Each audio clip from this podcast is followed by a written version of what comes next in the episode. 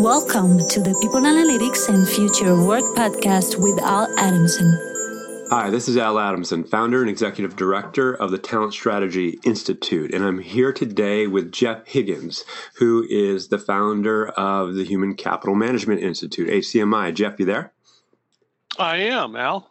Hey, Jeff, super appreciate you joining us today. Would you give the audience uh, a background uh, of your experience in the people, talent slash workforce analytics space? And, and you've been at this a long time and you came from a finance background. So, uh, yeah, super interested in your perspective on what this space is and, and what it isn't. So, can you share a little bit about your background? Yeah, yeah. Thank you, Al, and uh, thank you for the opportunity opportunity to be here.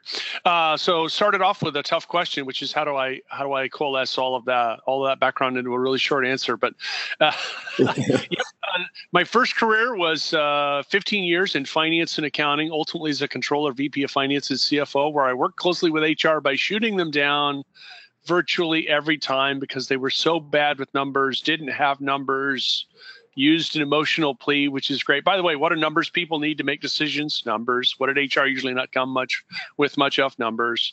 um, and so I'm, am now paying for my sins of the past.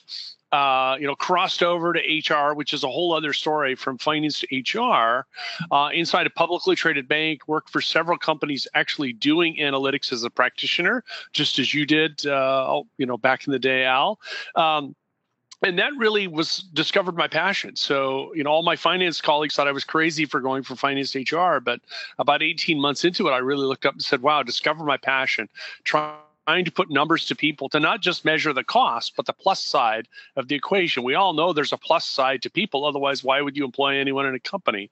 But finance and accounting rules don't measure it. And so that was the journey on analytics. That plus being in companies where they just demanded to know these answers. Uh, and so got to do a lot of work, a lot of projects, discovered the passion, and have been pursuing it ever since, really since uh, 2001. So 16 years now, uh, both as a practitioner and then as a consultant, really helping organizations to do it. And and my specialty, uh, our specialty at HCMI, is really helping to not just put HR metrics, you know, what are the right metrics to answer these particular questions or challenges, but how to link them to financial impact. And so we've done a lot of research work around that as well that uh, we can discuss as we go forward. Yeah. So one of the things that I really enjoyed about your work and a through line from my perspective has been around the impact that uh, analytics can provide or and should provide.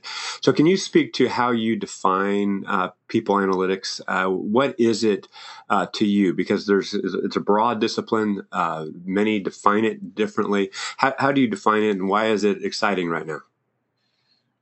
Uh, great question. So, uh, you know, broadly speaking, any kind of reporting that anyone's doing would would you know qualify as some form of analytics, just descriptive analytics, right? You're just reporting on what happened, even if it's just a collection of how many people you hired, how many people left, and how many people you have, which is, by the way, what most companies today are still reporting on from an HR standpoint, sort of the epitome of not very predictive.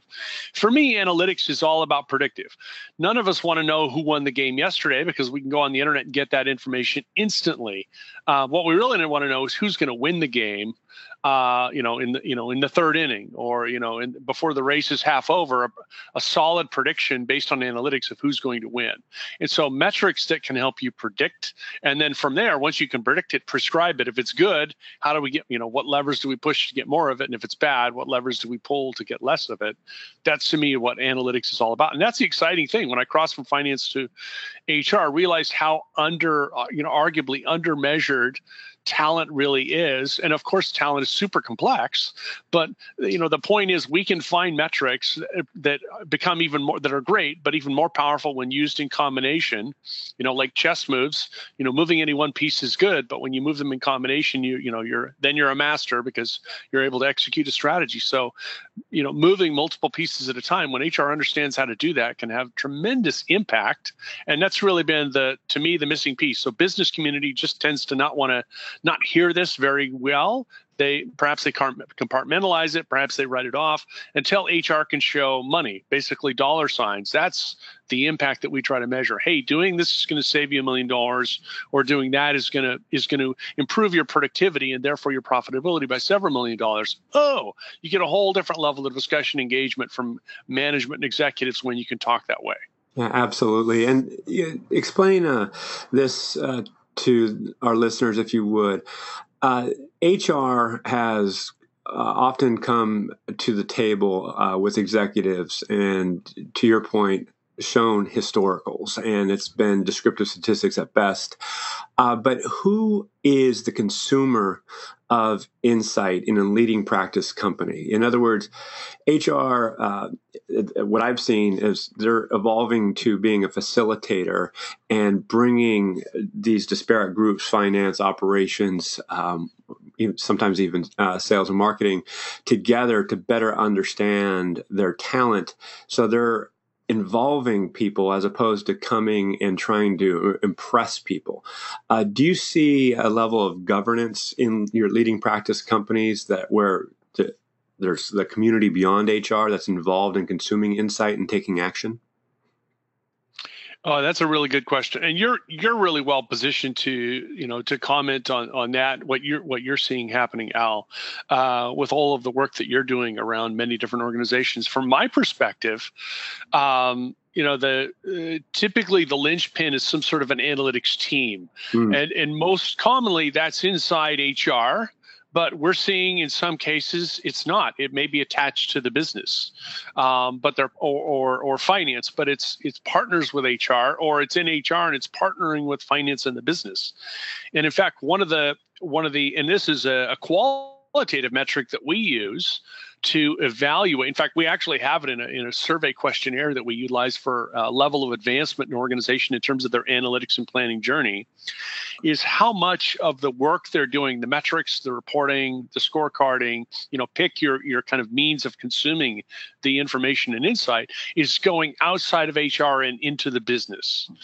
So uh, what we see is that in many organizations, there's a ton of work done by HR or, or a group that's called analytics, but it's mostly just reporting inside HR, and very little of it is goes up or out. Um, so upward would be the ideal state. It's going all the way to the CEO. It's going all the way to the board of directors.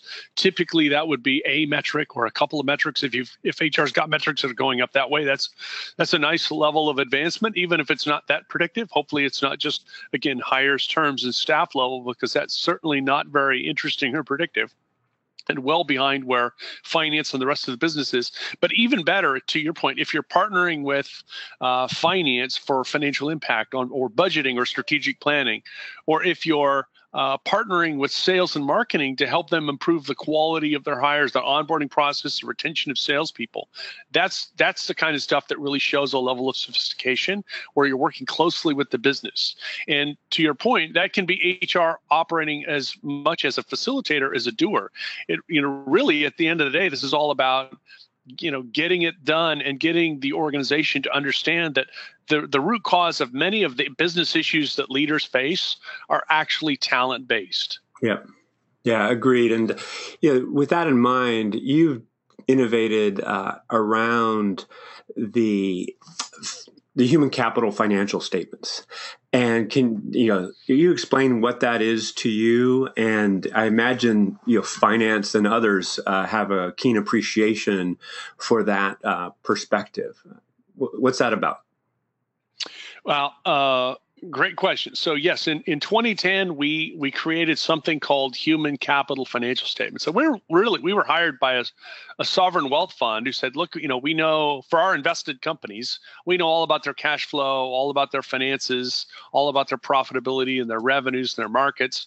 What we don't know is are they building talent for a sustainable future? Are they are they or, or are they just trying to keep costs low and maximize profits? Not that there's anything wrong with that, but you know, 5, 10, 20 years down the road, that could be a problem because if you're if you're hiring all clerks and keeping your processes manual and others are innovating with advanced technology and automation, that doesn't bode well for you in the future, even if you look great from a profitability standpoint today.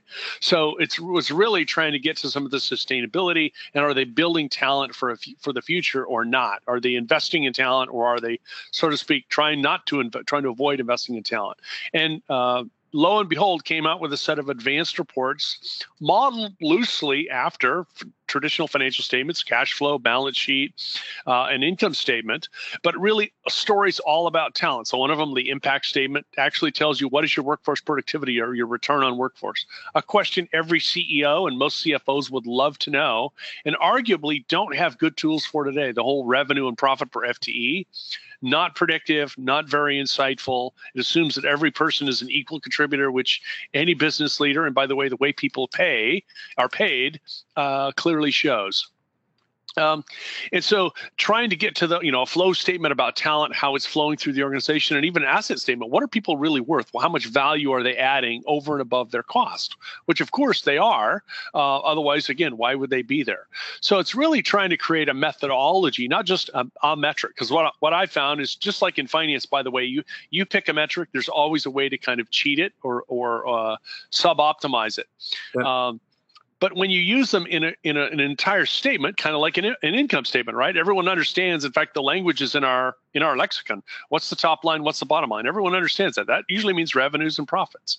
Well, we don't have that kind of methodology, form, and flow for HR, and that's a huge missing piece.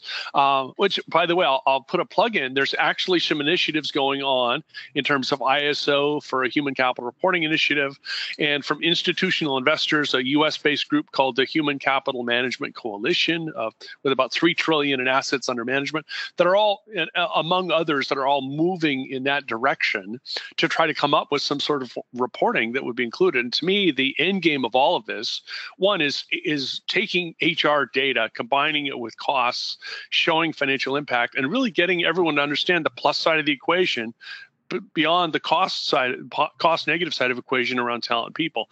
And then from there, the future world, I, what I actually think is at some point in the future, I wish I could say when, is that everyone's going to look back and say, wow, how is it that companies got by without reporting or disclosing about their talent? That's so essential to you know evaluating the prospects for you know for investment or the future potential for a company. How is it that companies in the dark back in the dark ages didn't disclose any of that information? Which by the way for those who aren't aware that's today because companies aren't disclosing much if anything about talent in their financial statements. That's uh I, I 100% agree, and I hope we get there sooner rather than later, and I'm sure you do as well. yeah, that leads to uh, a, a question because there's an underlying assumption there that there's uh, going to be a level of standardization in terms of how metrics are calculated and in turn how they're presented and interpreted. And yeah, I, I hope we achieve that future state before too long. It's also uh, the case where you know certain industries uh, are unique. Um, you know, retail is certainly different than energy, which is different than financial services. So, what um, commonalities or differences are you seeing uh, between industries? In other words, the insight that's generated, uh, whether it be descriptive statistics or more predictive, uh, do you believe it's really unique uh, industry to industry, organization to organization, or do you believe there's a certain standardization that should be looked at? And should that standardization be the priority, or should it be appreciating the uniqueness of a particular organization? I know that's a lot loaded question, but you know, I'm just you know curious if uh, you know what's your experience and perspective on that. Uh, good question, and it it really is sort of mixed because it, truly every industry is unique. You know, they would be the first to tell you that, and it's all true. Every industry is unique. You know, mining and oil and gas are completely different from you know retail and healthcare, right? Uh, they don't share much in terms of similarities. Um, and yet, because we've had the opportunity to work across a lot of industries in, in a number of different countries, uh, there's uh, the surprising thing. What we've seen that's surprising is that there are more similarities than differences. Mm. And so, uh, you know, and I'll make a, a tell a brief story and a couple a couple of points about that.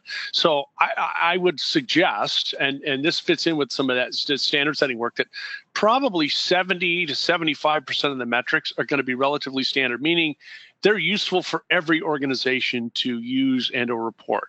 And then you're going to have 20, 25% that are more unique, that are more that or that are certainly more impactful and more important for one industry and not so important for another. Um, you know, a perfect example would be, you know, accidents, right? You know, um, fatalities on the job. Well, in mining and oil and gas, that's huge. That's part of compliance reporting, you know, OSHA health re- reporting.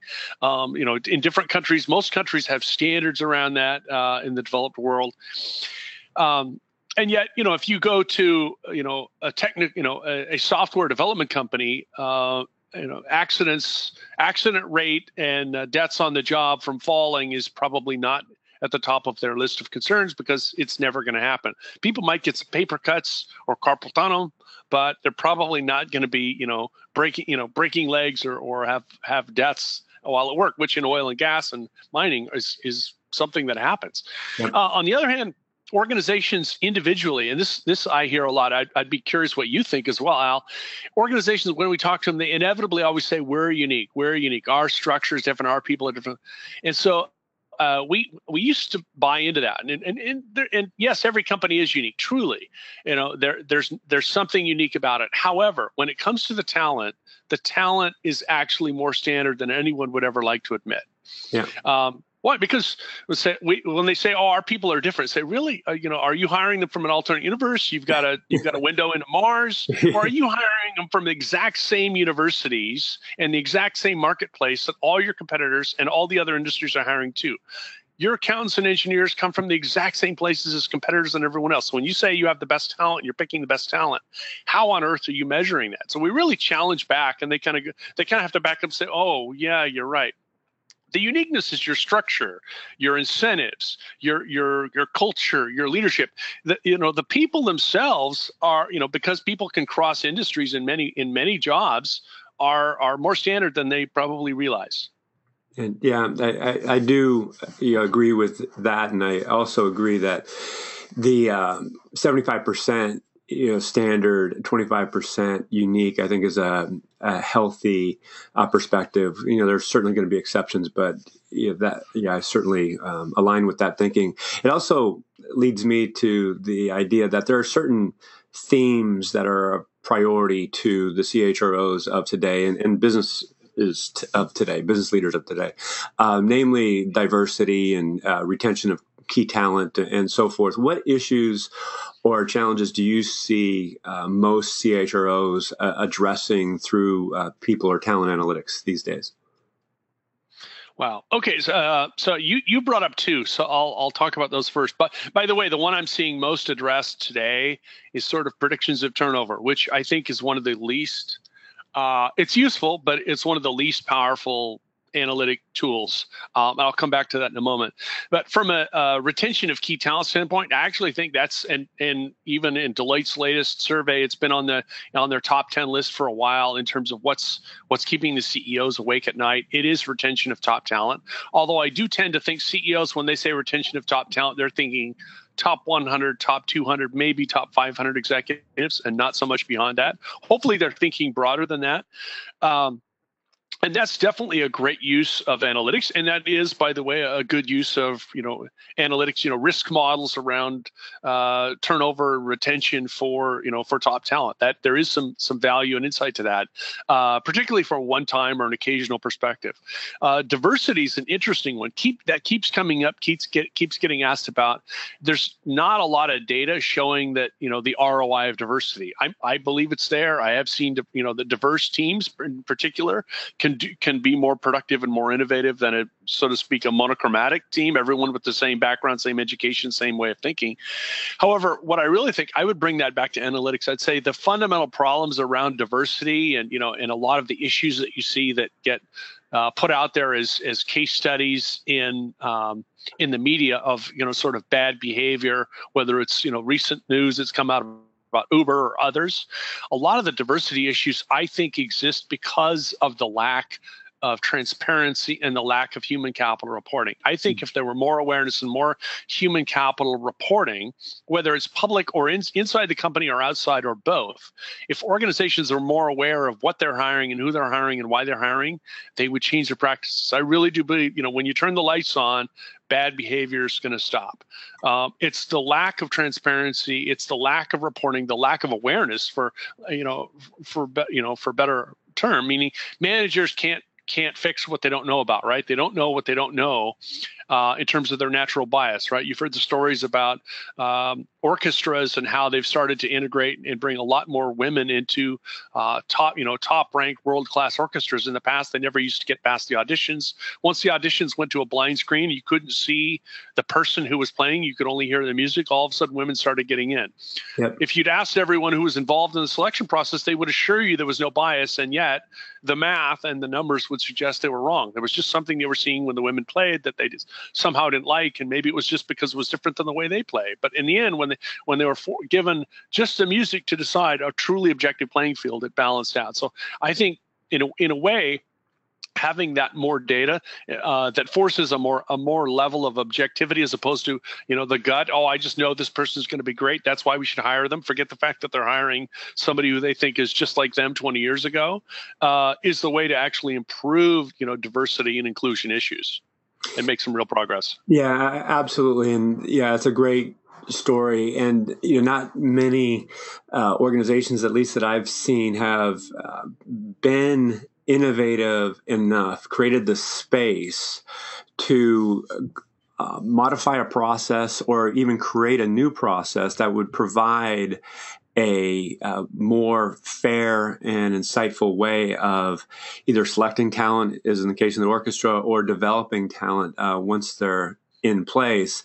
So, my question to you uh, do you see uh, new measures and metrics being uh, created that can help deliver more insight, or are we still kind of stuck in the historical use of like performance measures, um, for example, for individual people? I mean, are you seeing more team associated metrics or any other uh, value added uh, metric that you know you see being used more often now? Uh, well, that's a, that's a great question. So I, I would argue that the, the metrics we need to answer the questions are out there, and and you know what sort of what you call it maybe you know maybe is something that would help drive better adoption. You know, if it's not called something, you know, dry that no where no one can see the application. If we, if we can come up with a, a better name for it, right? Who wants to, yeah. who would go to a restaurant and pay you know a hundred or two hundred dollars a plate for cold dead fish when at the same time you could go out and have sushi, which is the same thing. Yeah. Uh, yeah, no, it's it's a fair. I mean, we talk about the beginning of wisdom is calling things by their right names, and you know, naming changing the language. To your point earlier, uh, is a valuable step in and of itself. So, yeah, hundred percent agreed. Yeah, so I, I, some of it I think is just you know better PR, better awareness, better you know better training, and that's what I'm hoping a lot of the standards work will lead to. Mm-hmm. But um, you know some of the some of the foundational you know I- I- issues uh, that we can address with existing metrics doesn't mean there aren't some new or interesting or exciting metrics to come up with them. I mean, people are kind of moving beyond engagement. I think that you know there's a lot of power in engagement data. I was, by the way, I was late to that party. I was a I was a detractor of engagement surveys for many years, and once I saw the data and saw the potential and saw the impact, I, I was converted and am now a huge proponent of it. And there's a lot you can do with it. Now people are you know moving beyond that, right? Which is uh, you know text analytics and social media analytics. And so there are ways to to uh, continue to advance those. I'm also a huge proponent of indexes for measuring really complex things like quality of hire or actually how well leaders uh, manage talent. Um, I, am I'm, um, I'm a little more torn on something like performance rating. Uh, what I, I thought you alluded to performance rating. By the way, we strongly recommend use keep your performance rating system. Uh, just change the way you do it. I actually think that's a failed process because managers do a terrible job of delivering performance reviews, not because performance reviews itself is inherently wrong. Yeah. Because uh, once you take it away, then the question comes up: Okay, now how are we going to decide who gets what bonus? Right. Are, are you know are we going to everyone going to get the same when we know some people work a lot harder or do a lot more than others? Are we is someone going to make an arbitrary just decision, or is is it going to be a group bonus? Right. We're going to ask. Uh, and by the way, you can you can actually survey your way to some of these insights uh, if you do it right. But um, I, I still think there's value to performance review. The the trouble is detaching it from comp, detaching you know, and making it all about career development, growth, and not about you know here's what here's a list of everything you did wrong you know last year that's you know that's not a very valuable exercise but here hey let's build a, a growth plan. So perhaps again like we we're talking about with cold fish and sushi we need to morph it into a new name right? A career development plan which provides a little bit of performance you know feedback. Something like that might be ultimately even more valuable because it's not so much hey you're rated you know three out of five stars or anything like that. It's more of how are you tracking on your career development? And do, one do you actually have a career development plan and how are you tracking on on it? You know, are you doing the things that you need to do? Is your management stepping up to actually lay out a plan for you? And I, I think, to, again, back to the transparency, if management were required to come up with a plan as opposed to a score, which can be a little bit of a cop out, maybe the whole that whole process, whatever you call it, would be more valuable. Sure. Yeah, I like it. So, yeah, as we start to wrap up here, I, I have um, a question that you know we're not going to be able to answer it thoroughly in the balance of the time, but I think it's going to be very interesting for our listeners and frankly for me as well. Uh, you've been at this a long time. I've been at this a long time. Uh, there's now a lot of innovative uh, work that's being done, innovative tools that are out there. So many are still uh, defining analytics as data aggregation and putting out a dashboard and, and hoping it uh, does magic and everyone loves it. Uh, others are taking a more innovative approach and saying, hey, we're just going to start doing some research and create a great story and create an appetite for this and we'll build you know a capability around uh, research. And still others are saying hey you know we're in this new age. We've got a lot of tools that will benefit the employees themselves so they can use data to navigate their careers or develop or you know any number of things. So there's a value proposition uh, around analytics for employees uh, themselves now. So you know that's more like buying a cell phone as opposed to a rotary dial phone you know in 2017 here uh, what uh, do you see as being an innovative step for CHROs, people analytics leaders, you know, heads of talent strategy. Uh, you, would it be uh, get it buttoned up, um, you know, the data quality and present it to your HR community, or would it be something uh, more innovative around uh, research? I mean, what do you see being the best next step for most organizations these days? Uh, great question. So, um, and, and interesting to hear hear your perspective. From from my perspective, um, and I want to correct a, a couple of things uh, about HR. You know, absolutely agree. There's a lot of tools out there. And by the way, I don't I don't think it matters um, the tool. It matters more, you know, what you measure and what you do with it. Second, um, I hear, and, and, I'm sure you you hear all the time. Uh, organizations, HR in particular, uh, talking about how bad their data is. Well, guess what? It's never going to fix itself. Mm. Um, you know, your your closet is is dirty. Everything's disorganized.